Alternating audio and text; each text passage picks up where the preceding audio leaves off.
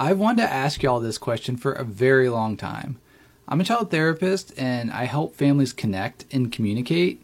And I provide a lot of bonding and attachment therapy. I would love to share these activities with you, but I don't know how.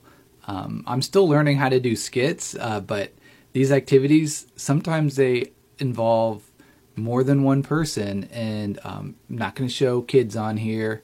Uh, spouse doesn't want to do it, so uh, so I'm not really sure. So if any of you guys have an idea, I would love to hear it because uh, these can be incredible, magical moments. I refer to them as those phone moments where you know those times where like you instinctively like pull out your phone to take pictures or record because like you know these moments are very like special.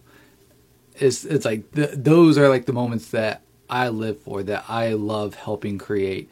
And there's ways that can do it on here, but I, I like I just don't know how. Um, so if anyone has any ideas on how I can do that, I would love to hear them. Thank you. Shortcast Club